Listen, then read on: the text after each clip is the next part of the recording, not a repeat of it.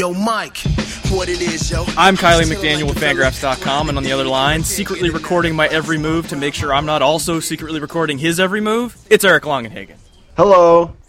Oh, there we go. See, I feel like we've got the energy already. We got to keep this momentum going. Okay, uh, Eric, you've been fall leaguing recently. I guess that's your that's your update on what you've been doing.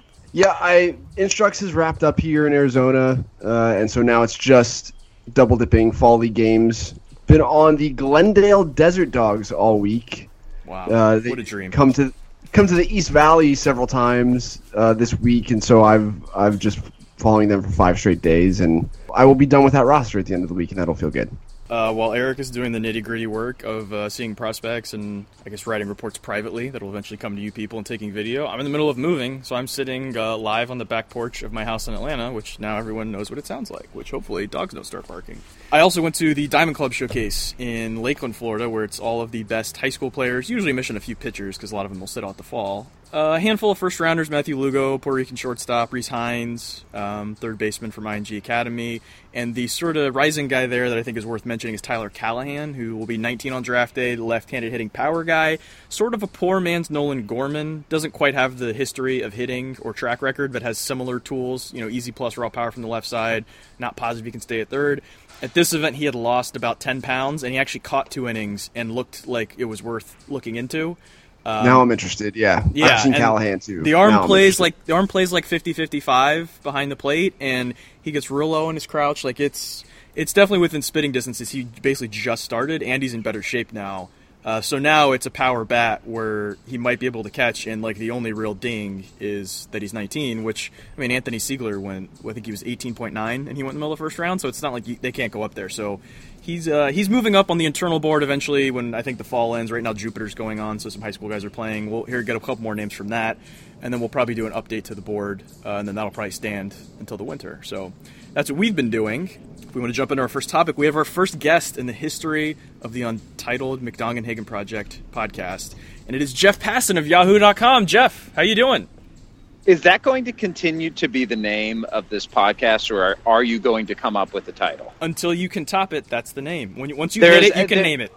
There's absolutely nothing that can top it. It's my my favorite podcast name out there right now. I hope you guys have more going for you than your name. I don't think we uh, do, but I appreciate it. it's quite all right. We're about to find out.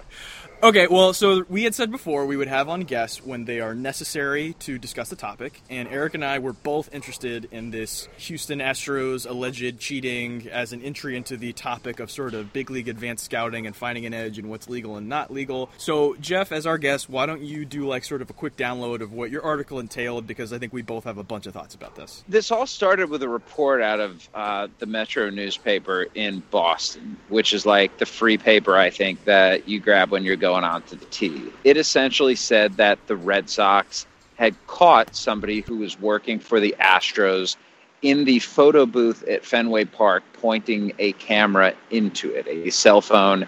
Uh, not sure if he was taking pictures, not sure if he was taking video. No idea what he was doing. It, it boggled the mind that the Astros would be so brazen as to put somebody in there to do their spying. It got even more brazen and hubristic when I found out, uh, first through uh, some sources in Cleveland who told me that it had happened in the division series with the Indians too. And then when I saw the photo uh, with the guy's name on it and figured out who he was exactly, that this was not some kind of like ex spy services intelligence professional. Uh, it was a guy who was a gopher for the Astros owner, Jim Crane.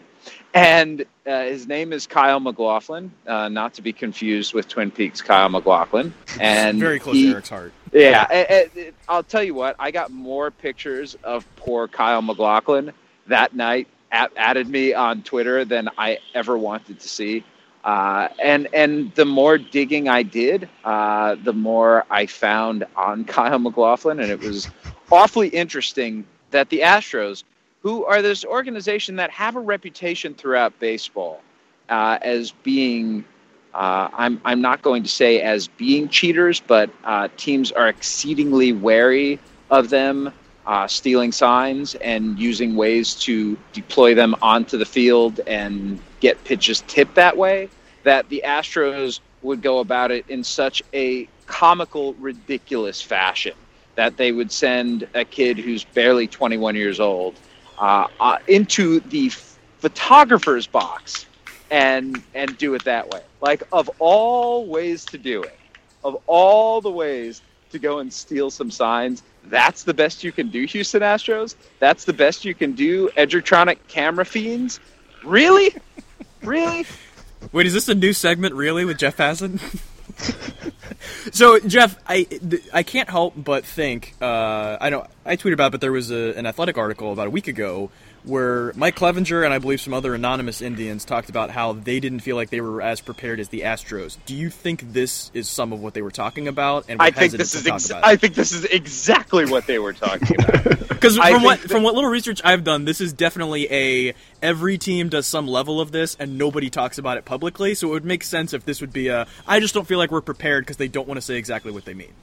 Yeah, the thing is, former Astros will talk about it privately and say that the Astros are really good at it. And they they have thrown out allegations that I have not been comfortable printing.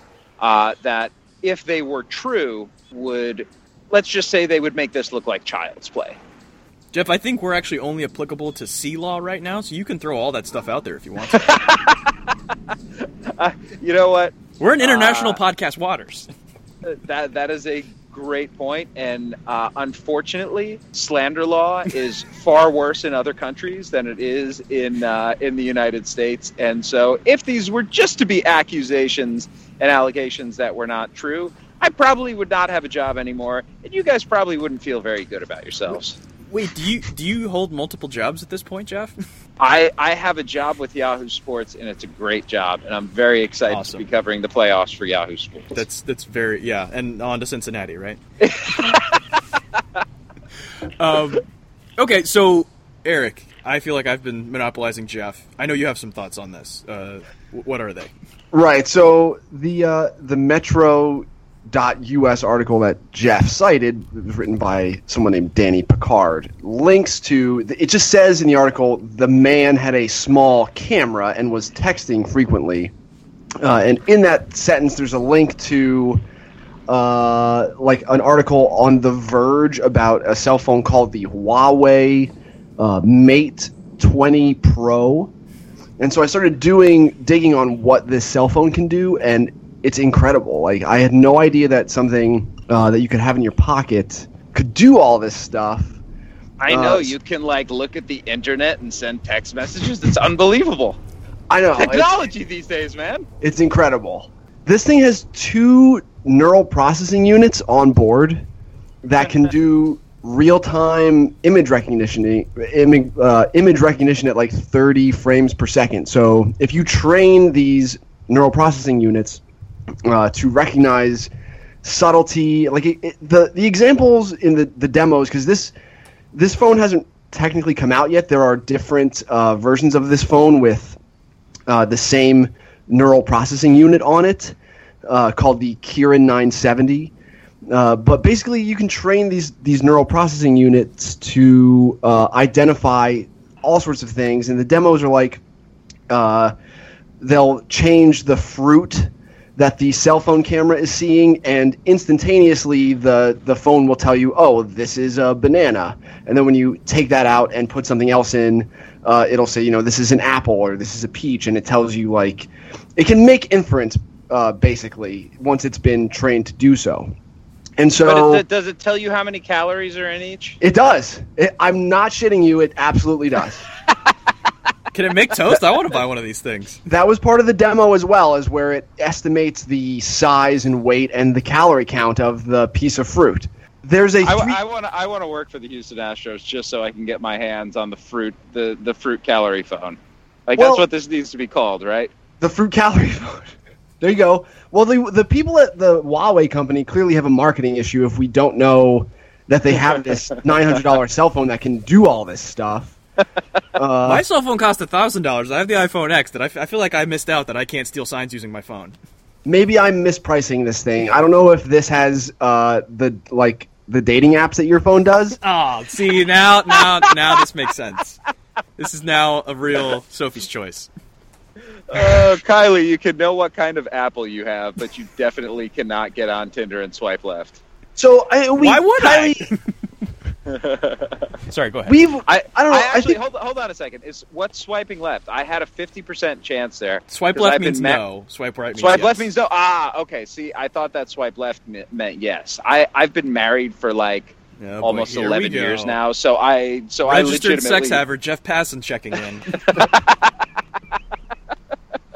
okay, Eric, tell us more about this amazing phone and what we can do with it.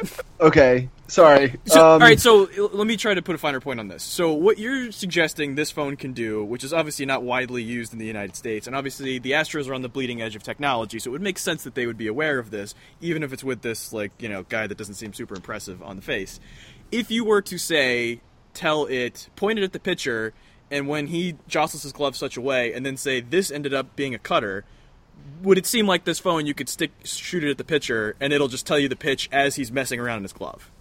Right, like in theory, this is a question that we have to answer, right? Is what sort of uh, instantaneous baseball application does a phone like this have? And these, are, this is like the first sort of thing that I thought about, and like I feel like the three of us, just because we know the Astros are sort of at the forefront of everything, and not all of it is good, that we sort of poked around this situation before, uh, and like Jeff, you wrote in your article about uh, a system of claps being used to relay signals to hitters about what might be coming. Uh, I've had scouts from opposing teams tell me about a system of whistles. But but I've like heard about guys hitting trash cans with bats, a very distinctive sound that you could hear over the crowd. I was told one team had a guy in center field until a team from that home stadium confronted that guy and said he would turn him into MLB if he didn't start stop coming to games, which he then did. Like, there's a Yep, lot of yep. ways to do this. Yeah, uh, all all of which all of which I've heard, and all of which, frankly, I absolutely believe. Because here's the thing: these thirty teams aren't exactly like breaking new ground here. This is this is the same stuff that's been going on. I was talking with someone a couple days ago who was saying that when he played high school baseball, uh, and they had a team signals, they you know when the guy was at the plate, they would say, "Let's let's go, Joe," and Joe would mean fastball, and if he's wearing 13, let's go one three, and 13 would mean off speed. So if you said the guy's name, that would be a fastball. If you said the guy's number, that would be an off speed pitch. They they have been trying to do this in baseball forever. If a guy's on second base and he has signals, you know, if he touches his thigh with his right hand, that's fastball. Touches his thigh with his left hand, it's off speed. It, it's it's why teams are so paranoid right now because this has been going on forever. But there are so many better ways now because of technology to uh, to to alert hitters as to what's coming, and and that's the that's the Pandora's box that's been opened, and that's the one that Major League Baseball is going to have as difficult a time as it is already trying to close. Do you think there's an arbitrary distaste for a certain type of cheating while other kinds are generally accepted to be going on? A hundred percent. I think if you cheat by actually picking out the signals with your eyes, then it's fair game. At least that's what people inside of the game believe. But if you use technology to aid in a bet, that's going too far. Is there a way for baseball to govern inorganic means of sign stealing, or is this just sort of a thing? Like technology in general, I think is just progressing at a speed that is difficult to like legislate in any way, like just in our lives. Is is do you think baseball has a means of controlling this at all, or is this just sort of a thing where uh, behind closed doors, teams are always going to be ahead of how they're being governed? I think it's going to take severe penalties, and I think it's going to take somebody getting banned from the game or getting a, a two year ban from the game or something along those lines to make teams realize how serious baseball's being. Obviously, last year, the Red Sox got caught and admitted to using an Apple Watch to help relay signals. And what came of that? A fine. And and skeptics around the game will say, yeah, it's the Red Sox. Of course, they're not going to come down hard on them. You know, it, it's almost it's like the old Jerry Tarkanian joke. You know, Duke got caught, you know, paying players, and Cleveland State got banned for five years. It, it's it's that same principle where they don't think that the big teams. Whoa, was that a cricket? I think it was a bird. I haven't gotten all What the ki- species down here yet. I was going to say, what kind of wildlife is going on in suburban Atlanta? Well, right now, Scout is digging all of the chipmunk holes as deep as she can, so there's probably going to be a chipmunk carcass showing up on the podcast pretty soon. it's too bad that we're doing this Skype call without video because I really would love to see that. I may be partially clothed. Oh boy, Fa- McDongan hanging after dark.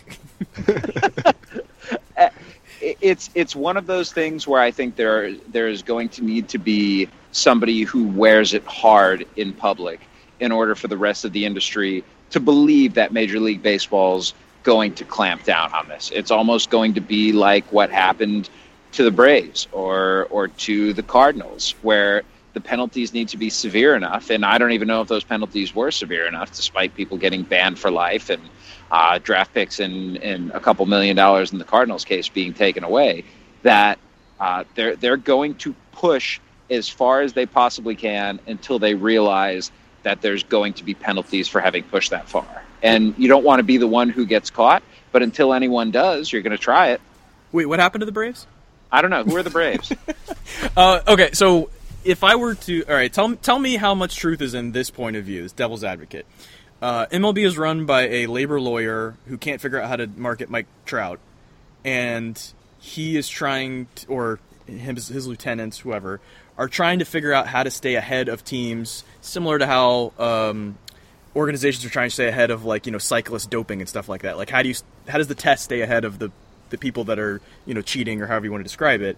Do you think they are equipped or able to, um, in a fair way, set ground rules, make adjustments, um, punish teams to actually have this go the way it's supposed to go, or is this just going to be like a comedy of errors and nobody ever quite gets it right?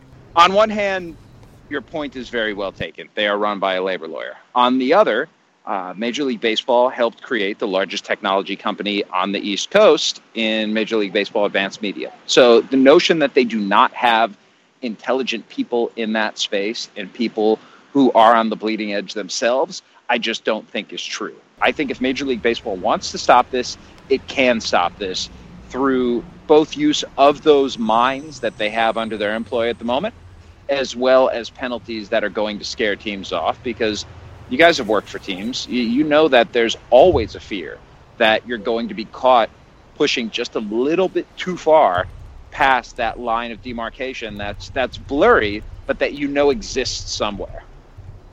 Yeah, it, we, we mentioned on the podcast, what was a week or two ago, that uh, Eric had noticed, and I think Jeff Sullivan wrote about how the Astros were using coded signals as though a runner was on second base when there was no one on base, Yep. which suggests either a level of paranoia that drives them to make sure nobody can take their signs, or there's you know some some level of teeth to back that up that they knew somebody was trying to take their signs in Or a way both. that yeah in a way in a way that um like if you were to tell me these teams don't cheat very much and then late in the season in a playoff run and then in the playoffs they they ratchet it up because every pitch is more important like I would buy that Yeah, I think I, I think whatever you can dream up of teams doing at this point, they've already dreamt it up. Uh, however paranoid you want to be, they're more paranoid than you are because they have skin in the game, and we're we're, observers. We we love baseball because baseball is a great sport, and we like all of the things that it brings. This is their livelihood. It, this is on a daily basis what they go to work trying to accomplish, what they take home with them from the field every night. And so to think that they're not spending every waking moment and, and half of the dreams that they have thinking of different ways to improve their club or to make sure that uh, when they're on the field that night they're going to win, I think would be underestimating them. I will say this. Uh, it doesn't have to be a final word, but maybe it will be.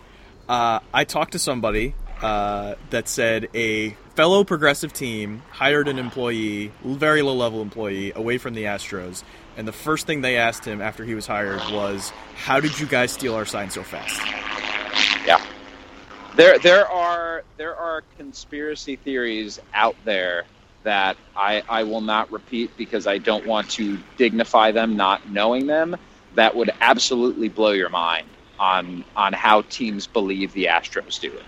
And and I like in my heart of hearts having the respect that I do for the Astros organization and and the approach that they take in trying to be competitive and win and get that advantage, I, I don't doubt the veracity of them one single bit. Well, But it's- go ahead. it's it's cra- it's crazy to think the lengths to which teams will go in order to get an advantage. Yeah, and it seems like the even industry wide, outside of just this realm of like advanced scouting, the complaints about the Astros are basically a version of they care too much about being ahead of everybody else and pushing every limit to the extreme. Like I think uh, what hundred percent of complaints or some version of that or stem from that.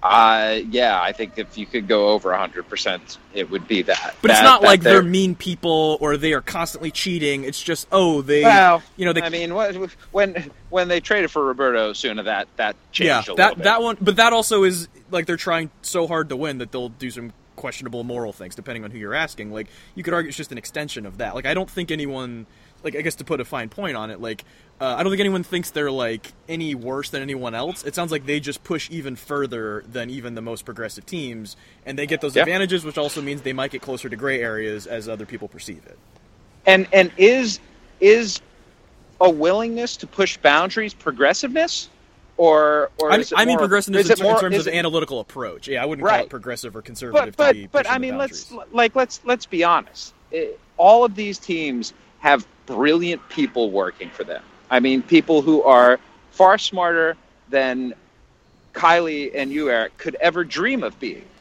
And I was hoping that you guys. Yeah, I was saying not you. I was, wait, I was waiting for you to say you. No, of course not. I would. I mean, come on. Not Look at who better than the name of our podcast, but smarter than us. and and and the difference among those people like let's be honest there there there are brilliant mathematicians and there are brillianter mathematicians but how much different are we really talking? I mean are we talking 5% smarter 10% smarter a marginal win perhaps here or there smarter maybe i'm underestimating Well, well, this is something that Ky- Kyle Boddy, who I know you know from Driveline, had t- was talking about on Twitter. I want to say last week, where after this um, Clevinger complaining about the Indian stuff came out, and he said it's not that the Indians or the Astros or some other team are necessarily smarter than the other teams. It's how good is the GM at completely buying into a strategy, throwing all of his resources toward it, and sort of re- going as far as it will logically take them, as opposed to like, oh, the manager doesn't want this in the clubhouse. Well, eh, we won't give him everything, or we'll put one less person on it. Like I can say from my experience with multiple teams, that happened all the time where people don't want to step on the toes of somebody who has a different idea, so everyone ends up sort of doing half measures. And it sounds like one of the versions of why uh, the Astros have been so successful is that it's like a top down, like get with Jeff Luhnow's plan, or you're not going to be here, and here's what we're doing, and we're going as far as we can, which is like some level of you know genius or whatever to know that that will separate him from everyone else. When you're saying the margins between the actual information isn't necessarily that big. the Red Sox decided to turn the Astros into MLB got involved, does that mean now the Astros are going to go ticky tack and have somebody come out and make Kimbrel take the pine tar off his hat and all the little stuff that everyone lets go, but it's technically against the rules? I, I'm genuinely curious to see how that is because I think all these things intersect, and I think baseball's really going to have to address them this off season. Whether it's the substance rule after Trevor Bauer's brought it up innumerable times about the Astros spin rate, or whether it's the the accusations of cheating and uh, and sign stealing and all of those things. There, there's going there, there's a perception problem right now from the outside. I think that has a chance to mushroom. And if baseball takes it seriously, brings in the players, brings in managers, brings in executives, and nips it in the bud, I think it has a chance to do something really good long term for the game. Yeah, and it seems like this is one of those things where you hear like Bill Simmons joke about that every fight in the NBA is about either gambling or women. I feel like in baseball, more like bean brawls and stuff than you think probably start with stuff like this, and then some manager saying, "Oh, that guy's glove isn't you know uh, regulation colors. We got to get taken off," and then somebody throws at somebody, and like it just Yeah. all kind of mushrooms from little stuff that's like behind the scenes that now is sort of being brought front center. What it all comes down to is that the most petty people in the world are athletes. And whether, You sure it's not writers it on is- Twitter? You know, it's a close second, um, but I'm I'm pretty sure athletes have it beat. They're better at us than everything anyway. Just ask them. Yeah, no. And, and so one last time, uh, where where can we find your writing, and where are you on Twitter? Uh, you can find me on Twitter at Jeff Passan, J E F F P A S S A N, and you can find my writing at Yahoo Sports, where For the indefinite be- future. I, I, I, I love working at Yahoo Sports. It really is wonderful, and they they've provided me a great opportunity to sit on this flight right now and uh, and talk to you. And and we've been joined by a third. You're going to be joined by an actual third guest, but I'd like to thank the flight attendant uh, and her announcements for for joining us as well. Uh, please uh, put up your uh, tray table and uh, put up the back of your seat because I'll tell you one of my I- moves is get the person next to me to put their seat back so they can't tell that you know if both are back they can't tell. If only one is, then they tell you to move it. I'm not a recliner. I feel like when people recline into me, that gives me liberty to, to crush them with my knees. So I do not want to give anybody the uh, the ability to do that and lose my moral authority to be petty on planes. Well, I guess I've added myself. I never recline when I'm in coach, but I always do it in first class That's reasonable because because everyone's got enough room there. I was going to say, not just that. You're when you're sitting in first class, you're a man of leisure. And have you ever had a computer set up when somebody reclines into you and like the computer folds on? It's the worst thing in the world. Uh, it, that which is why I don't recline because I I'd like to think that there's plane karma and uh, that that I'm owed it sometimes because I'm about to I'm about to open my computer right now and if someone reclines Kiley I'm going to think of you. I'd like to think when you said I'm I'm a plain karma person that you were making intense eye contact with the person next to you. Uh, I'm avoiding it at all costs and I'm about to put my headphones on right now to make sure that it does not happen. Which, which I've seen firsthand. I know, I know, I know the Passan headphones phone uh, headphones move because he ridiculed me for not doing when I talked to the guy next to me, and he laughed at me the whole time because I talked to a stranger when I, unforced error. Didn't have to. All right, Jeff. Thanks for coming on. I'll talk to you later. All right, buddy.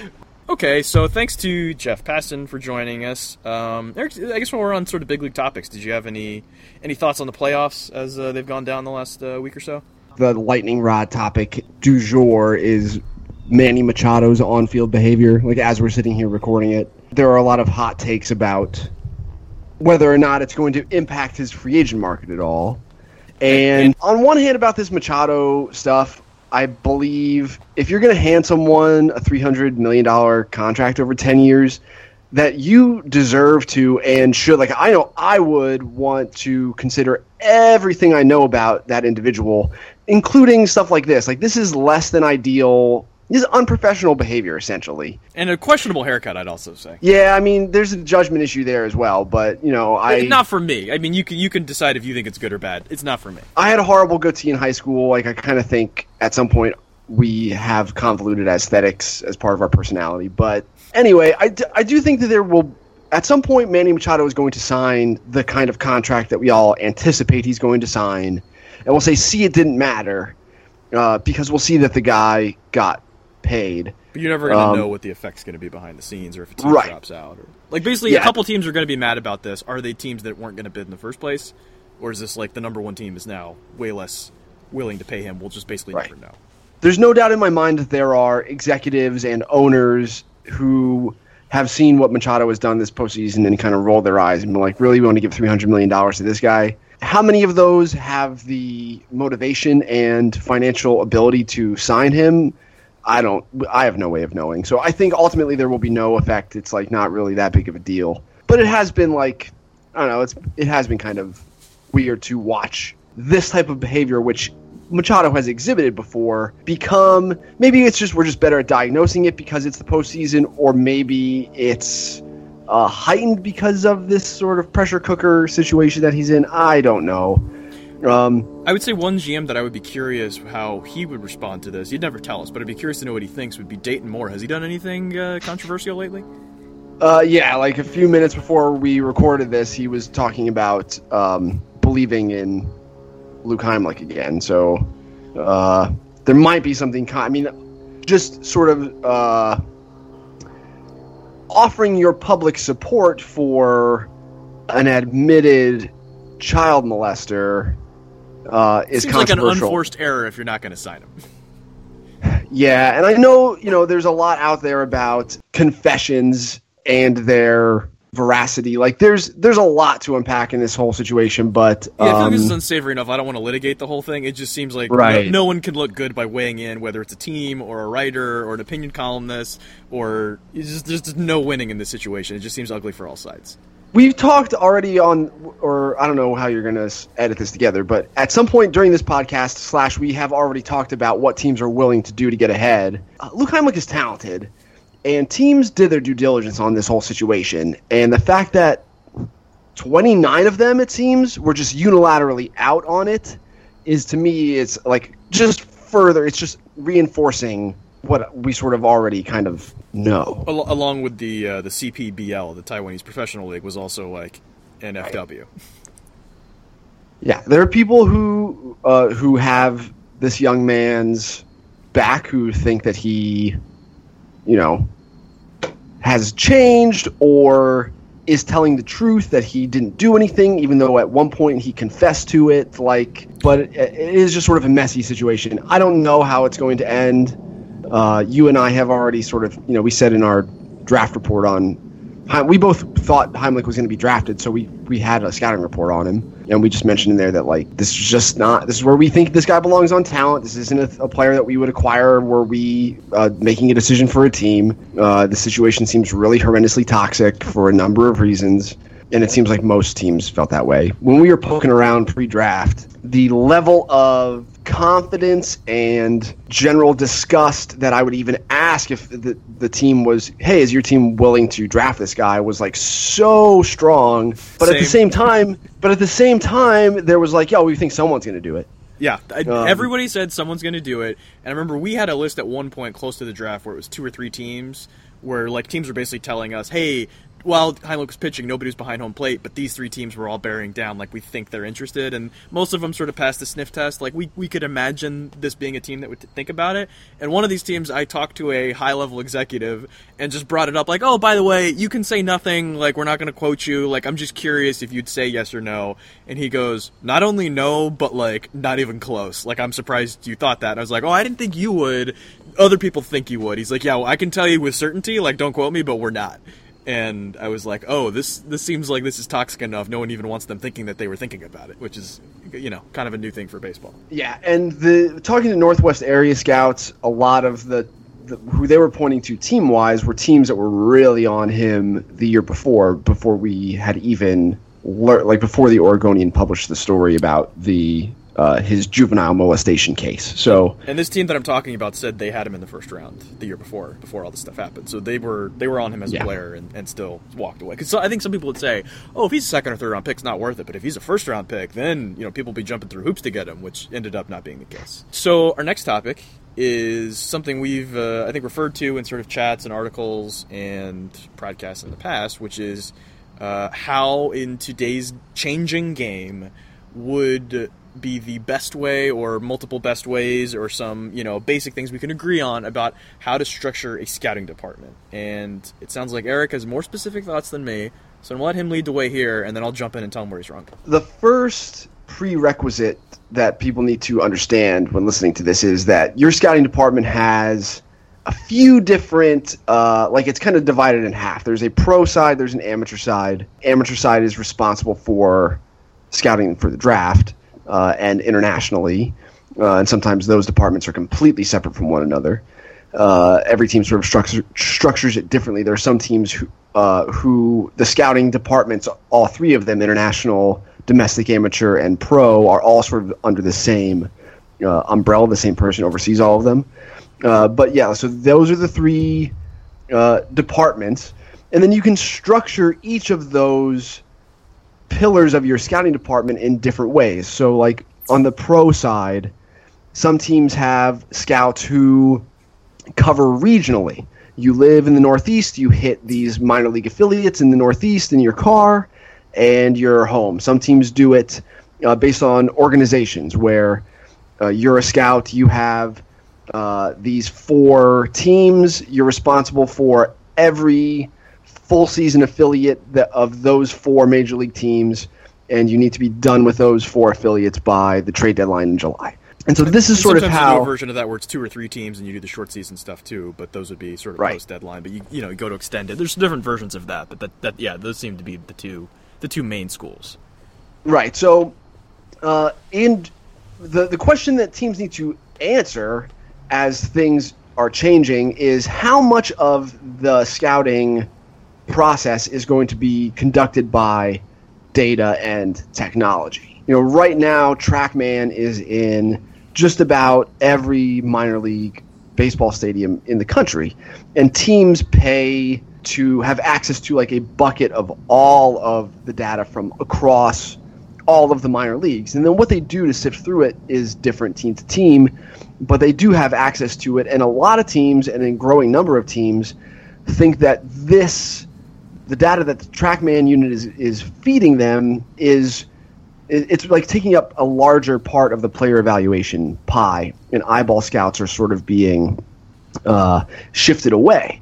And then so what we what I've seen happening here in Arizona is there is less coverage uh, at double A, triple A uh, by eyeball scouts, and more now at the lowest levels of the minor leagues down here during uh, instructional league in the fall, extended spring training, rookie ball, where what the players look like physically is a more important aspect of their profile. We're talking about 17, 18, 19 year old kids who haven't physically developed yet.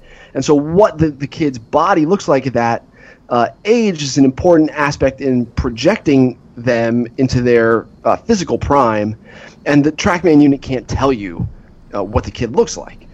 So, uh, as far as structuring a department goes, I do think there's there are pros and cons to each, right? Because if like you have org, if your scouts have org coverage, uh, there if you're seeing all the Marlins prospects, you should theoretically be able to see when that Marlins prospect you've been watching for two years makes a mechanical change or you know finds a new pitch grip or something. Like when that change occurs theoretically you have a history with this player. You should be able to identify it first and that's important.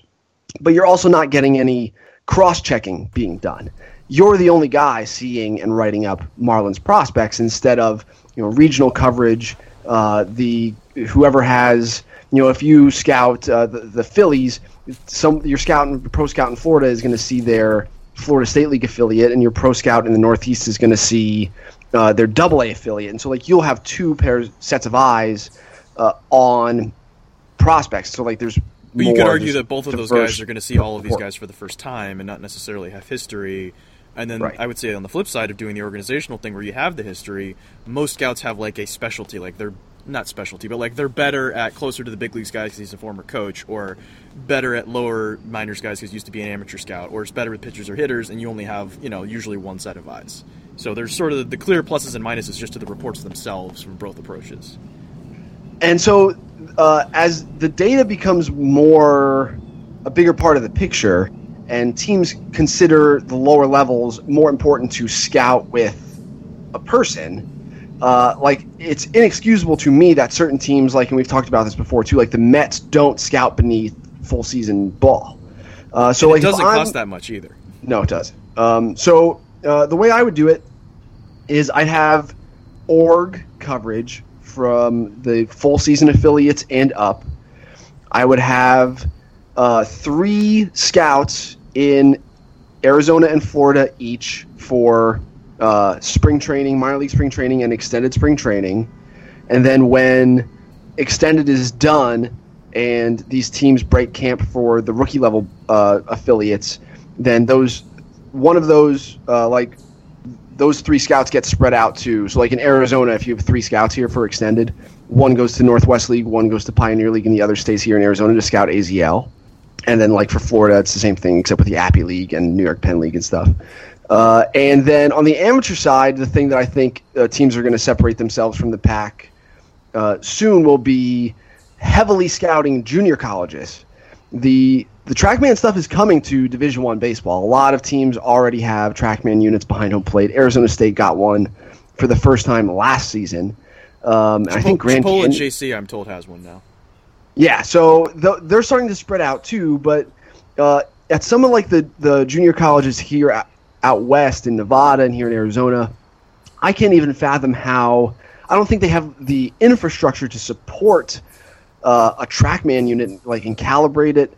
Some of the backstops are the same quality chain link fence that someone would have in their backyard. I can't like imagine calibrating something like that and hoping it hangs on a backstop without moving. Like I, so I do think that though that as uh, more information is being pulled from Division One schools, that junior colleges will increasingly become the thing that amateur scouts are. Uh, they're turning over rocks there to find Look- new guys. Let me jump back to the pro stuff. I have, I mean, Okay. I, I have some specific questions about the pro stuff. Do you want to jump back to that now or do that later? Yeah, go ahead. Go ahead. Uh, one, would you cover the DSL? Yes. Why not? Well, you didn't say it, so I didn't know if like you didn't include it in Oh, the short sure. season stuff. So Yeah, would you, you're would you do like two guys, just do like the East and West, and try to double up games and get all the teams done, basically? Yeah, but I think at that point, I, I'd understand if it's target based at that point, and there's, it doesn't really make sense to scout a rebuilding team's DSL club since they're pretty unlikely to trade. They're not trading prospects anyway. Like wherever teams are on the competitive spectrum uh, at the time influences who they are likely to part with. And so there's also like certain teams that certain teams know that they're just not going to deal with for whatever reason that you can usually cross them off too. And I think that uh, rebuilding teams could really leverage competing teams' young talent, uh, like in trades, because if you're if you're the Cubs and you want to acquire Cole Hamels, are you really going to let some 16 year old in the DSL be the deciding factor as to whether or not you complete this trade? You know, you're at race. It's it's July. Are you going to let some 17 year old who he's not going to be in the big leagues for four years if he gets there at all? Like stand between you and this trade that you think gives you a chance to win a World Series. And I submit that like this is what teams like the Yankees, like if you're the Yankees, theoretically you shouldn't be covering uh, the DSL. If we're talking about, I would call this like dynamic coverage, where you uh, structure your scouting department based on where you are. That was my next question because this seems like the third version of pro scouting Right. approaches. And this would be like I'd say that the Cubs do this, where it's like, okay, we are competing, so let's funnel scouting resources toward AAA because we need pitching depth or what have you. Uh, so, but I think clearly that when you have a surplus of uh, viable 40 man candidates, that you can trade them to, I don't know, teams like Seattle for these interesting young DSL, rookie ball, whatever uh, prospects, because Seattle's not going to say no to trading Juan Then or Alex Campos or whoever uh, is in the DSL for someone that they think can help their big league club compete right now, if that's what the aim of their franchise is to do. Uh, and I think that I don't think teams sufficiently use that leverage to hunt for like big fish. You know, like if the White Sox traded uh, Fernando Tatis for James Shields, like this is teams should be trying to get uh, to make more deals like that. Yeah, it wouldn't be surprising that when we were just talking about the bleeding edge of like technology and advanced scouting, uh, that that may not be AJ Preller's area where he is the most advanced. But when it comes to like scouting rookie ball guys and aggressively trying to trade for him, he's definitely number one when it comes to being on the bleeding edge of that.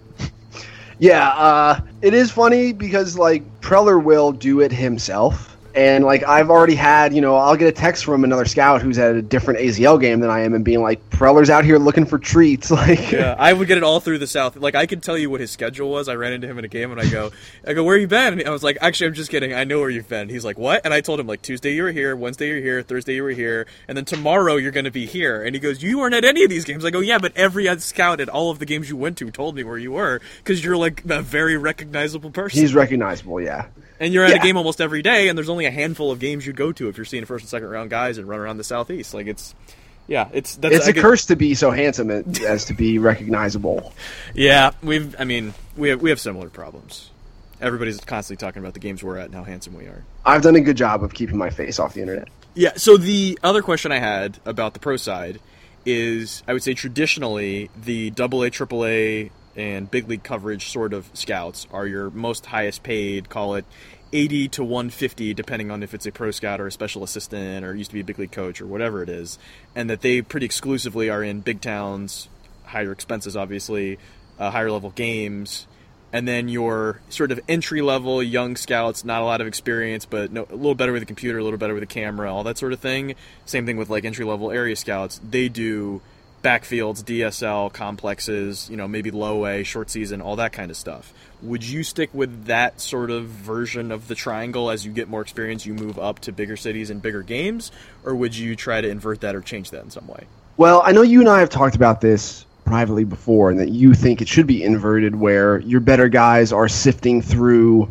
Where, where there's Uh, more projection with the player, you need a better Right. scout. And where there's less projection, the computer can probably tell you before you walk in the stadium what it is, so you can have a less experienced scout there. Right, and just intuitively, your double A, triple A prospects, there's just more data there. There are three, four, five years of performance. And to Uh, be clear, there's, like, just Houston barely scouts record. them at all. So that's their answer to this question: is why would we send a human there? Right, but but Cleveland prioritizes And uh, Chicago, those upper too. levels, those fringe roster guys. Uh, and you know, I think that there's if I'm going to play devil's advocate for the way that I, you know you and I have basically agreed in the past that we would send the better scouts to the lower levels. But if there's an argument against it, I think it's the double A, triple A guys are uh, sometimes being squeezed out. There's a surplus of outfielders in Houston. How who do how do Teoscar Hernandez, Derek Fisher, uh, Jake Marisnick, uh, and um, Preston Tucker. Preston Tucker, Drew Ferguson, like how do these guys line up for you? I think spending time to figure that stuff out is important, and these are the sorts of players who are going to yield big league value uh, more quickly and probably with more stability than these low level uh, rookie ball guys. I guess the question is, what sort of scouts do you think could either work in tandem with or beat the TrackMan at projecting those AAA guys? Because I think the argument from the progressive or most progressive teams would be, sure, let's have scouts out there, let's have them be really good scouts, let's have them have opinions. But is a scout going to be able to tell me better than his, you know, launch angle stuff how this, you know, swing should be adjusted or whatever when he's going to see five games and TrackMan's seen 150 games? Right. I think it would have to be someone who uh, can pick out something nuanced that's leading to success that TrackMan cannot. TrackMan's pretty broad, right? Like it's yeah, or, or some makeup spin. stuff that suggests he's more coachable or has been tinkering with this and then put it away, but you could probably introduce it again, but you know, do it in a slightly different way. Like I, I think that sort of um, makeup, sort of scouting, along with the swing looks like this. I think it's adjustable, and TrackMan suggests it might be there, or the exit views are high, but the launch angle's low. I, that's why I brought it up. Is I think a not necessarily young or old or experienced or not experienced or former coach or not coach, but someone that can work with that same language and also has enough expertise to sort of pick out swing stuff. I think that could be like a specific niche that would not be um, threatened by like downsizing of a scouting department. That guy's going to keep his the guy or girl uh, is going to keep their value longer than just the typical scout would be. Do you think things like deception are lead to a measurable result all the time, or do you think that's something that you have to see visually as well? Uh, we talked about it uh, for the last couple teams I worked for as measurable deception and either intangible or non-measurable dece- deception. So, for instance, uh, David Robertson gets more swings and misses than you'd think given his velo because he's got great extension, which gives him great effective velocity. So the fastball kind of sneaks up on you, which is like sort of an intangible thing, but it's in a way that we can measure via extension. Whereas on the other hand, like how long and how well you hide the ball behind your body so that it kind of comes out of your ear, I guess you could use cameras and from different angles, you know, kind of put a number on that, but that's usually much better judged by the scout sitting behind home plate that's at a similar angle to the hitters. And there's different versions of that. There's also like your fastball and your slider have similar spin rates. That'll make more swings and misses on your slider. That's something we can measure, and maybe even like you know sequencing and and, and locating them in such a way um, or tunneling. You can you can do that, uh, you know, um, analytically using you know TrackMan and various other things. And then there's you know the guy grunts when he throws his change up, and so it tricks hitters. Like you obviously can't. Well, I guess you could try to measure like how often he does it or how loud he grunts and decibels and whatever. But you know the guy in the office is gonna have no idea that exists unless the sound's turned up way high on his video, which it probably won't be. Uh, how quickly do you think I mean, all this discussion we've had about uh, cameras and neural processing units and machine learning And Tinder. And yeah, and Bumble. What's up, Nikki Glazer? At what point do you think? At what point do you think the machines kind of squeeze out human scouts? Like, at some point, do you think that there will be you can you can have machine learning spit out a scouting report based on the image recognition that's capable with this you know this thing that you can stick in your Yeah, I think uh, one of the things I've said to amateur scouts who will sort of ask me like, "Hey, what you know? You've been in an office. What do you think's you know going on? Like, do I have a job or whatever?" And I'll, I'll be like, "Yeah, yeah. I mean, you're a you know cross checker or whatever. You'll be fine. Like, they need enough scouts to go to the games. And if you're one of the top five or six scouts on the 30 teams, and you're one of like the 200 guys or so that are deemed of a certain quality, there will always be." Or at least during our lifetime, presumably that many scouts going around. Because at the very least, you need somebody going into the home, doing the interview, like you know, all that sort of like the administrative stuff. Uh, and also, you wouldn't mind having the scouting report if you're you know already going to be there. So, at that level, uh, I wouldn't worry about it. However, I think the panic that come came with Moneyball, oh, they're going to replace us, was sort of false because, uh, as I've said before, like I have multiple friends that do analytics for the draft that have said, "Oh, I thought." Scouts were snake oil salesmen until I realized that a scouting report and scouting grades were the most predictive single numbers for a model. So now we need them because it makes my model better. So it's not necessarily the greatest way to land on that answer, but they land on that answer.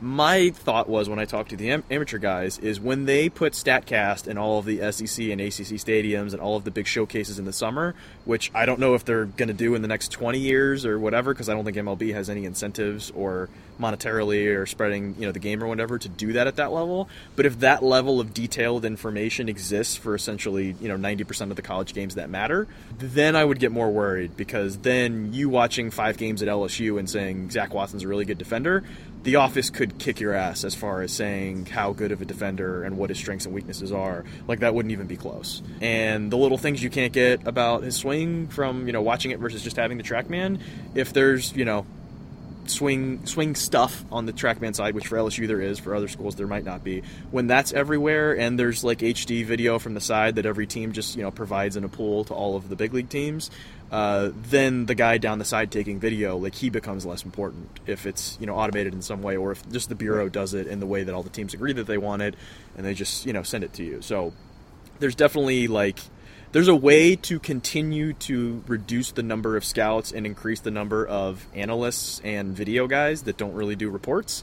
Uh, but there is a base level, 200 or whatever it is, um, amateur scouts that kind of have to exist. But I don't think this like trend has ended, and I think the sort of old school guys that think that this is just a trend and it's going to die, like this one is much more real than the Moneyball stuff was.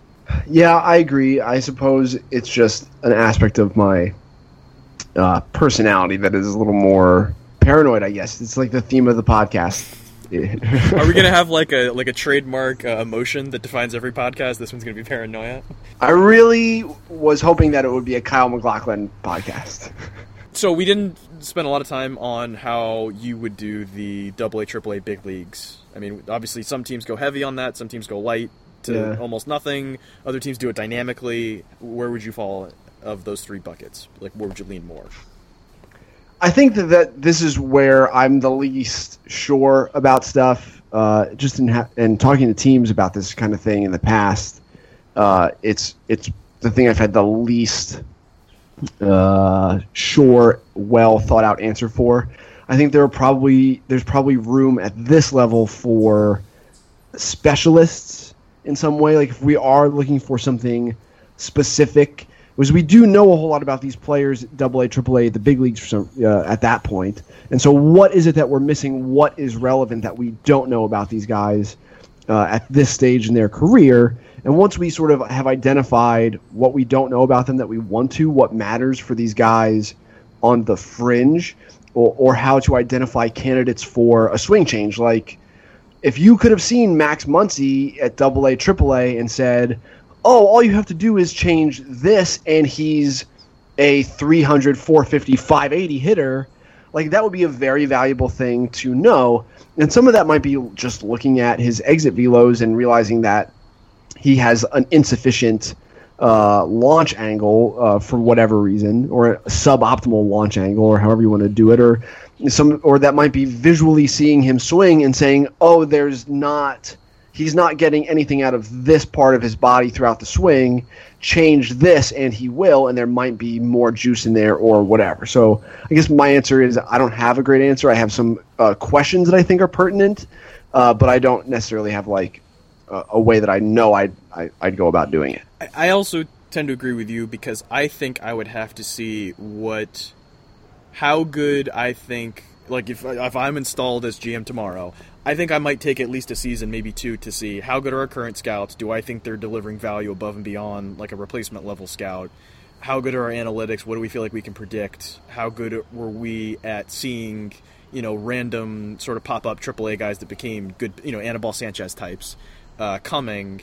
And how were the guys that were recommended by these various systems? Did they work together? Like i think i'd want and then also the, like the dynamic scouting end of it like are we competing this year or are we rebuilding? I think i'd want to know all of that and have more of a um, like a situational context for which one makes the most sense because i think you can make an argument especially based on how you execute for any of those three approaches being best depending on kind of where you stand and what you have and all that kind of thing. I'd hire Marlins man to do my big league advance work. He's he gets better seats than the scouts. so I'll give him that. Yeah, he's got the best. He's got the best uh, angle on the action. But I'd have to, you know, I'd have to say, hey, put the phone down. Maybe take, a little take too much cell on, phone time for Marlins man during these games. Maybe take it easy on the orange. You're supposed to keep it a low Yeah, maybe profile now. maybe not such a conspicuous outfit. I think an space. actual Marlin in the seats would be less conspicuous. Yeah, if it was like the same the colors the seats, I think if that was on TV, you might not immediately notice that there's a fish sitting in one of those seats. All right, now we are to the third segment, and this this one's a little off the beaten path, uh, but I think is necessary. Uh, we had Jeff Passan on the first segment; was the first guest in the history of the podcast. We're bringing on the second guest in the same episode. We will be covering the saga around notable Maine high school pitcher Barbecue Yee with one half of the Cespedes family barbecue, Jake Mintz. Jake, you're not as excited about this as I am. Yee, I am. oh god, that's that's bad pun number one. Um, okay, so let me let me set the table for why we're talking about this. So about a month ago, uh, I follow a lot of the uh, the perfect game and the various like high school tournaments on Twitter. So when like some random kid hit throws 95, the video will be out quickly. It's good. It's good for me to keep track of these things. But there's a lot of nonsense. A lot of this 2022 just hit 83, like that kind of thing. So a lot of it's kind of eyewash, and you kind of wait and see until something notable happens. And so there's a big tournament, and usually when there's these huge tournaments and there's like 50 fields, they tell all the coaches to put out your pitching rotations so that scouts and college recruiters know what field to go to, who's going to pitch when, all that kind of thing. So I'm there's a tournament coming up. Uh, Jheremy Brown with Perfect Game is retweeting a bunch of rotations. So I'm just sort of ignoring these um, tweets because I'm not even going to this event. It's a bunch of like not even draft eligible guys. Is that the same Jeremy Brown from Moneyball? Yeah, same guy. Yeah, Wow, that's so cool. yeah. He's he's internet famous. No, this is Jeremy with an H. We I call him H. I don't think he likes that I do that. Uh, but Okay. shout, shout out to Jeremy. He, if you need information on the top 2023s in the country, he is the number one source. Um, wow, what I, is that? What the business card says? It might be 2022. I, I don't know. I don't know what year is on his business card right now, but whenever I think I've reached like the like I know the names of a couple 2022 high school kids, which I guess would be what freshmen in high school. Uh, Yeah. he knows all the seventh graders. like he, he goes as far Wow. as you can go. Um, anyway, so he retweeted one of these rotations, and it said pitching on one of the days it was barbecue Yee. And I was like, this can't. That's got to be like a nickname. Like I'm thinking, kind of like redneck guy from the southeast, like just you know, like a funny name. But then I'm like, Yee, that last name, that sounds that sounds like Asian or, or something. Like I don't know the Asian cultures well enough to know that that's you know Korean or whatever. But I'm like, all right, this is interesting. And so I sent to a couple friends in that world, like, do you do you know anything about this kid? Is this guy really good? Is this just a guy that flew under my radar? Because he's listed as a 2020. So I'm like, oh, he's you know coming up on uh, being eligible. Uh, so I just kind of let it sit at that. Never mentioned it on Twitter or anything. And then somebody sends me a couple articles about Barbecue Yee's uh, legal challenge to be able to play varsity baseball in Maine regarding the eligibility of his transfer of schools. And this is where Jake comes in. Jake, we have read these articles. I told you before we started recording, I made a couple notes of some points that I want to get to of how insane this story is, and I have 16 notes that I want to hit on this. So before I get going, right. I feel like you should you should hit some of the points you're interested in. Yeah, no, I'll, I mean, I'll let you direct the conversation. I, I, I'm honored that I am the expert. I mean, this is like the the perfect overlap of things that I'm interested in, which is uh, barbecue that is not food, Yeah, youth baseball. youth baseball, and baseball absurdity. So I, I'm honored that I'm being involved. I And, and overbearing sports dads in the Northeast. well, that's my next point. Is that this story is not about just barbecue Yee. He's like It the about fourth most dad. important figure in this. yes, exactly. So I really just want to hammer home that if barbecue Yee becomes a thing, like he is actually good, this could be the Lonzo, sorry, the LaVar Ball of baseball. Yeah, no, that's This this is what this dad could be. we're yeah we're, we this has hit our radars because it is now on this trajectory if it continues at this pace Yes. All right. You why don't you lead this conversation? okay so the, the, here's what's going on he went to a high school in maine uh, i believe it was falmouth and I don't think it really matters. yeah he went to a high school in maine he wants to transfer to a different high school in maine it appears from- Presumably one with a better baseball. Team. Yeah, it appears it's a much better baseball team. Although the dad has his, uh, um, we'll say the branding down for for for the um, the interviews on the courtroom steps, where he says, "Oh, it's not about sports; it's about education," and it has like all kinds of points. Like, well, I wouldn't have pulled my kid out of one high school and then homeschooled him, and then sent him to this high school if it was only about sports, because the crux of this whole thing is he's not eligible to play varsity baseball. He can play junior varsity because the rules apparently in Maine say that you cannot transfer and play varsity baseball if you transferred for primarily athletic purposes. It appears he transferred for athletic purposes for a number of reasons that we'll get to. but he's arguing that that has nothing to do with it, which, you know, this already seems like overbearing sports dad. Beyond the point that he has already employed two different lawyers and has brought this to federal court. Uh, and here's the craziest part of this is that he is challenging it in, co- in federal court on constitutional grounds that playing varsity baseball is constitutionally protected. Which, if I told you this was an SNL skit, you'd be like, uh, "I this this is the, no one's gonna believe this." Uh, oh no, we haven't even started. yeah, we're just setting the table, and I can't even get the words out. So, so, so we have overbearing baseball dad, and then here. All right, let, we're still getting to the important part. So, overbearing baseball dad is named Howard Yee. Now, uh, excellent underclassman uh, baseball player who apparently throws in the mid 80s uh, is named. you, you think I'm laughing because I'm going to say barbecue, which we've already said. That's his legal middle name is barbecue. His legal first name is all one word with a capital letter in the middle of it, Prince Howard. His dad's name is Howard, let me remind you. Implying that he is King Howard because his son is Prince Howard.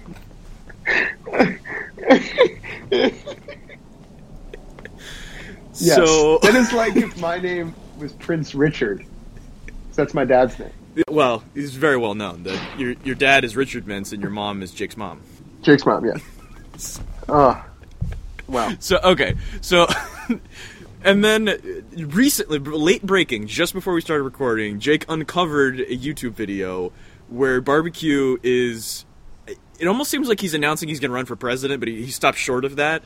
It's definitely like a, a promotional marketing video where he has a net in the middle of his living room, like near next to an entertainment unit with a TV. In the next room, there's a drum set, and he's both hitting off of a tee into the net in his living room. And then uh, it, it appears from what I saw, seeing how fast his jugs machine can shoot a ball into this net in his living room.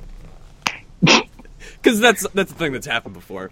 Um, but the reason I bring this up is he explains in this video very calmly the reason his legal middle name is barbecue. I would assume it was because people started calling that at some point and then they just changed it so it was actually be his name. Apparently, he was originally named this because his family ate a lot of barbecue and quote it would be easy to remember. That's like if I was named Matzo Ball. I don't have a comment on that. I feel like I, I can't I can't get into that topic. I Um, know that's why I said it. Yeah, I, I, yeah, okay. Jake, being that you're the constitutional scholar half of Cespedes Family Barbecue, do you think the right to play varsity baseball is constitutionally protected? Do you think the framers had this in mind? I mean, it depends on if you're a strict strict constitutionalist or not. Right? Well, I mean, obviously, yeah.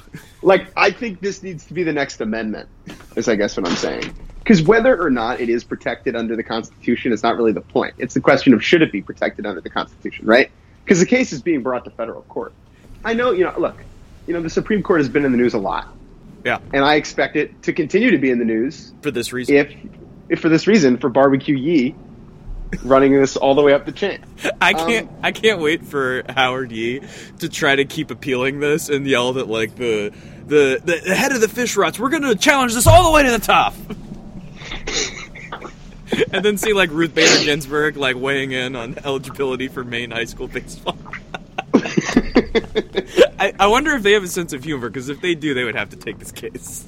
Here's another point I want to make. Like, I'm not trying to crap on Maine as a baseball state. Well, uh, keep in You mind know. Carson Cistulli lives there, so maybe I that know. changes your mind. Ryan Flaherty, Yeah, Maine legend. Mark Rogers, first round. pick. Yeah, I mean, there's some there's some people up there, but is the difference in competition between your old Maine high school and your new Maine high school really worth this? Like, is it really worth this? Yeah, it's, it's not like he's playing year-round travel ball in Florida where he might actually get better. Like, there's no way his his skill level or college recruiting is ever going to change because of this. No, like it's he, he is going to be evaluated on how he performs in the summers Yeah, on the travel ball circuit, which and he's on one of the better teams because he's pretty good. One of the better teams. He's on what Evo Shield Canes. uh, he's on one of the Canes teams, so yeah, they're, the they're the best teams. program, and he's on one of the Right. teams. Yeah, and so like he his stock is dependent on how good his stuff is because he's going to be a pitcher, right? Yep, that's what it sounds And how like. good yeah. it I haven't scouted him. in the summer. Yeah, I know. But like it this doesn't matter. Like the fact that his dad thinks this matters tells me that either he doesn't have a sense for like the travel ball circuit maybe and like what is important Well, not only that he thinks it matters, but that he's paying for multiple lawyers to challenge this in court. And then in one of the articles, he's quoted as saying, uh, "I'm paraphrasing, but we knew this would bring a lot of like emotional distress and like bad media pre- uh, coverage and all this sort of stuff. But we think it's worth it." And we're like, "It absolutely is not not worth it." Look, right this guy's completely disillusioned. especially because he's a pitcher right like if he was a hitter and you don't want this kid playing junior varsity baseball You know, here's an here's an argument that they should make in court. Ready? If this kid is this good, he's going to dominate the best league in Maine on the varsity level. that was my next question: Is are his stats Right, but- on JV Maine ball going to just blow away every record? His his JV stats are going to be unbelievable. They're going to be unreal. But like, if he was a hitter, I understand the the take of like, oh, he can't be facing kids throwing seventy three, right? Yeah. But in he, he basically needs to just think about varsity or junior varsity baseball as like a bunch of bullpen sessions. Yeah, they should just move to Washington and go to Driveline and try to throw 95. Like that would that would Yeah. accomplish a lot more than this. Yes, and it's clear that they're willing to do that. Like, if they're going to hire the lawyers, Multiple like lawyers. why? It just seems like the wrong way to spend the money to me. And also, I I mean, I played one year of JV when I was in high school in Florida, and the JV schedule. I mean, the varsity schedule would be like 25 games, and the JV schedule would be like 10 games. With the little window where the w- weather is good enough to play in Maine, is their JV schedule like three games? Like, how many Oh, games it's- is he going to play? He's barely going to play, and the best part is that he's going to pitch all of them, right? Yeah. Because the JV team isn't going to be that big. It's like once he's a just week gonna, too. Like, yeah, he'll get the yeah. He's just no one else on JV is going to pitch. All right, so another point. uh, Oh, this was my point. Sorry. Oh. The point that they should be making is that it's a safety hazard for this kid to be pitching against JV. Because if he's really throwing mid to high 80s, you have like little freshmen who are just like at a little league. yeah, like they- they, they don't have the the fast twitch to get out of the way of the pitch. Yeah, they're going to get their teeth knocked out. Yeah. No, I That's what, that. which is a badass argument to make in court. Like, my I- son is so good at pitching that it's a safety hazard. And that would that would actually be a perfect spot for him to turn into LaVar Ball to be like all all these ra- raggedy ass players out here are gonna get beat up by my guy pitching so hard. and like, I could strike out Mike Trout. And now I'm imagining him, uh, Howard Yee, embracing his LaVar Ball and arguing in front of the Supreme Court. And Ruth Bader Ginsburg is like, "This guy's right. I've seen I've seen the video. I've, I've looked at the TrackMan data. This guy's dangerous. Like we, we need to get him to Wow. level." That's so funny. So another funny part in this article is uh, it, the, like the articles are saying how they tried to get a temporary injunction, which was denied, and then the uh, barbecue Yee side is saying, "Yeah, we basically knew this was going to happen, but we're going to keep fighting it." Um, and then the dad says, "We look forward to deposing the superintendent and the AD from the school he's hoping to play for." like, how's Wow. that going to play out? it's not a good way to like have a good relationship with your new coach. He accuses the superintendent of these Maine high schools of having a grudge against him that he basically uh, denied his athletic like tr- transfer waiver right before preseason started just to get back at him. And I'm just like, I guarantee you that's not what happened. Right. like No nobody Lance. in Maine cares about baseball this much. Uh, I bet you the superintendent's like, wait, we have baseball? yeah, when does that start? What season is that? Now, the funny part of all of these Maine baseball jokes is there's a guy on the board right now in the 2020 class, the same age as Barbecue Yee, uh, who is projected to go in the first round. Who is like the No best, way. the best Maine high school player in like probably the last 10 or 15 years. His name, What's his name? His name is Trey Fletcher. He was at East Coast Pro this year as an underclassman, and I had scouts comp him to Garrett Whitley, uh, who went in the first round at an upstate New York. Um, but didn't he turn out not to be that good? Uh, well, he hurt his shoulder this year. He was he was not good off the bat, uh, and then basically was getting better, and then missed the season with his shoulder. So he went in the middle of the first so- round, and it sounds So like Trey weather, Fletcher is a very weather guy. yeah cold weather guy. Yeah, he played against Ian Anderson in high school as an underclassman. That's how they like both kind of got on the radar. I see. But so there is a guy in Maine that is on the trajectory to be a mid first round pick, which happens like every 15 years, I'm guessing. And he could play against this guy, but actually he can't because barbecue you can't play varsity baseball right now. Oh, That's so funny. So like that maybe that's why the dad is so motivated because he knows that like these scouts are going to come up and see Trey Fletcher For the next two and that years, like yeah. if they see yeah if they see Trey Fletcher they're gonna like stumble upon it on uh, stumble upon the barbecue. if I was him, I'd try to transfer to the the high school that Trey Fletcher is on because you know next year they're going to have scouts at almost every game, which you know he's going to pitch one third of those games. Like that would be Yeah. a- a- yet another better approach to this. Or at least be on the JV team at that school. Yeah, and also like Trey Fletcher has been committed to Vanderbilt for a while, so like the Vandy guys will probably be around checking in on their recruit. Hey, maybe Barbecue Yee gets in there. He's uncommitted right now. Uh, another point that came up in this video you sent me: his brother's little brother's uh, says that his name is Bow Bow. Which means I think it's he says it means beautiful. I don't know what it means. I don't even know if it's accurate, if he was joking around, or if it's a nickname. But it just it's painting a picture. I think we're getting an idea of what's going on here. Now, I, I find the entire family incredibly delightful. I feel like they'd be fun to hang out with. Yeah, like they just seem to be like living this very eclectic, fascinating Maine life. Now, going along those lines, uh, have you seen the picture of what they're wearing when they leave the courthouse? Yeah, yes, I have. How how would you describe what Howard and Barbecue are wearing? Identical. They're wearing identical Ralph Lauren polo shirts that say USA. Aren't you like legally obligated to wear a tie? Like that's the that's what I learned from watching The Wire. That's supposed to be like sort of baseline. Remember they like give Omar Yeah, you're like you're interviewing tie? for a job, Yeah. you're going to court. Like, just wear a tie, even if you're overdoing it. Like, it's a good move. Oh, they should have worn the tie with the polo Ralph Lauren shirt. With no, yeah, I guess it's a polo shirt, so it has a collar, but you know, maybe not designed for a tie. I mean, like I'm I'm very in on barbecue Yee is what I've decided. Is I want barbecue Yee to be a first round pick. I want him to be a top prospect. I want a reality show. Yeah, do we need to start like a barbecue Yee related newsletter or some sort of hashtag or something? Like, how do we get on I'm the ground floor of this? I mean, I think the first step is for Jordan and I to change our blog name to the Cespedes Family Barbecue Yee. There's really no choice. No, it's the only option. This is a similar take that I have with like LaVar Ball, which is there's clearly things that he says and does that are a little unnecessary and ridiculous for a parent to do, right? Yeah. Or completely nutty. But the the undenying, unconditional, fervent love for one's child is is admirable to me. And maybe it's because I know nothing about parenting.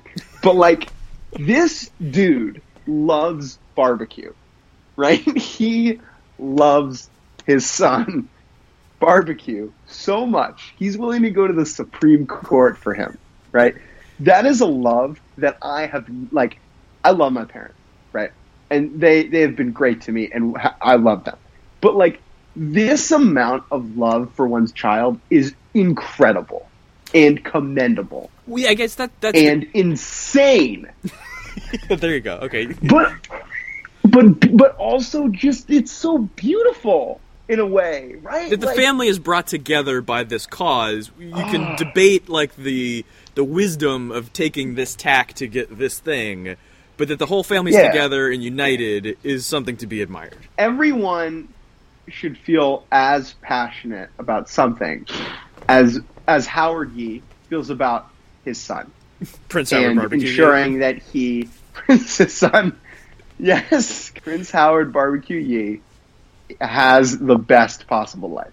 what is your general feeling on LaVar Ball himself? So, like, how would you feel if this went in that direction? How do you evaluate that? Oh, oh man, that's so thick.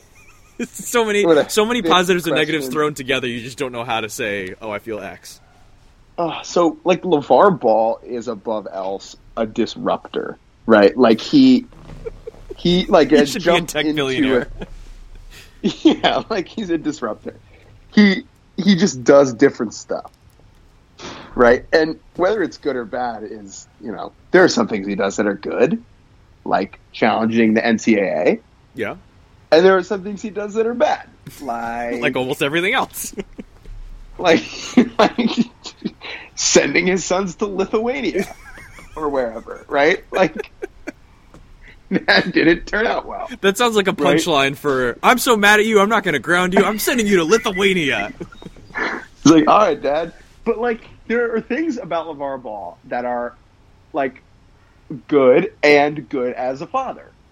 Not all of it, right? I would do things differently for sure. You mean you wouldn't start a shoe brand and charge five hundred dollars for a pair of shoes as No, a way dude, to raise money to shoe- get your kid to skip college? All right, two things. Number one, the new shoe is two hundred dollars. Oh, they brought the price down. Yeah, yeah. And number two, it's kind of cool actually.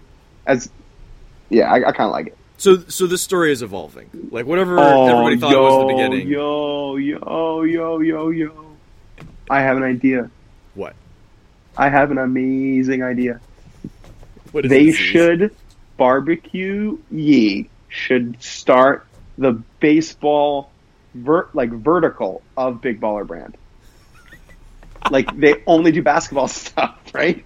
It's But true. They need to diversify. they- Howard Yee should get barbecue to be the face of Big Big Ball- baller brand baseballer baseball. brand. Yeah, beef beef Quad beef. fourth. Yeah, Yeah, I was gonna say cubed, but that would There's- be three. What's what's four? quabbed. it's it's be, be quabbed, of course. what did you not know? so that's my idea. That's I made that up. Um, So, so it sounds like what we're idea. rooting for is for Barbecue Yee, like whether he gets to play or not play or whatever. It almost doesn't matter at the high school level. Although we would, we would almost like to see him play JV just to see what stats would be if they even keep score. I don't know if they keep scoring JV because it's just like a participation trophy level. Um, but for him to like be throwing 95 on the summer showcase circuit next year and then turn into like a super stud and people have to go to Maine, maybe plays against Trey Fletcher, and then it no, gives people have to go to Maine and watch JV baseball. like he's know, draft eligible on a JV team in Maine. how pissed scouts are to go to Maine. Like how mad a cross checker would be to go and watch Maine varsity baseball. Yeah, it sounds like we're pro barbecue Yee, and if him improving gives a bigger platform to see what Howard Yee's next moves will be. Because if barbecue does, you know, becomes like a D two player, or you know, just sort of fizzles in the way a lot of players of this level do, uh, then we don't get to see Howard's next moves. And I want to see where he's going to go with this because he's definitely, like like we said, he's on the trajectory for LaVar Ball. Only a few select parents can get to that level. Can he get there? I mean, it's a hot start. That's for sure. Well, flames emojis all around. Jake Mintz, would you like to plug anything? Where can people find you? Oh, hey guys, uh, my name is Jake Mintz. For those of you who are unaware with who I am, that is perfectly understandable and, in, in fact, preferable. I'm, I'm jealous that you don't know who I am because I do. You did have And- a famous. You you had a famous tweet though. I think that's what you're known for, right? I had one t- good tweet. Yeah. I tweeted a picture of Acuna and Moncada, and it was cheeky. Anyway, uh, I'm one half of the Cespedes Family Barbecue. That's why I'm here. Uh, the other half is Jordan Schusterman. We work for MLB.com. You can read all of our stuff at MLB.com slash cut four and follow us on Twitter at CespedesBBQ. And, uh, I mean, that's it. Like, we don't, people are always like, oh, do you have, do you have personal Twitters? We have a podcast too, right? Oh, yeah, we, that, yeah, that we do have. Yeah, I knew the barbecue. We have a podcast that is exclusively about Division three baseball. Which you know Because, there you is know, a there's a non-zero chance barbecue Yee could play Division three baseball. Like I, that could happen. Th- Yeah, he could go to Southern Maine. Southern Maine is one of the best programs in the country. Uh, the head coach there is Ryan Flaherty's dad, Oh, and they Prince had Howard Flaherty? Prince Ryan. that's right, Flair. or King Um, Ryan Flaherty. Or is it- no, King Ryan Flaherty. Uh, no, and Southern Maine had a kid drafted a couple years ago. Oh, there you go. Sam De- Sam Dexter, shortstop in the White Sox system. I can say he's not on the 18th round, I board, but I look forward to him one day finding his way on there. Hey, D three players are players too. Shouts out Billy Wagner. For Jake Mintz, uh, and also Eric I'm leaving who we're recording at different times, and he's tied up right now, so that's why he's not on this segment. Uh, this has been UMP, the entitled McDongenhagen podcast. Actually, entitled McDongenhagen Project, but it's also a podcast. We will see you guys next week. Thanks for listening. Bye.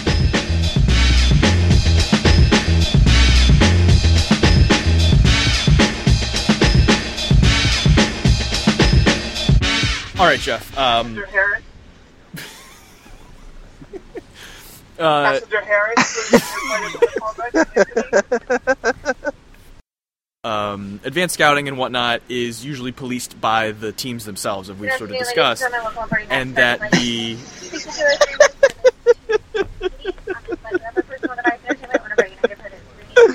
Oh, this is beautiful. They're going to close the door after this too. The Astros, for example, could could take this, uh, you know, turning into can't even do it. All right, Jeff, tell us where to find you on Twitter.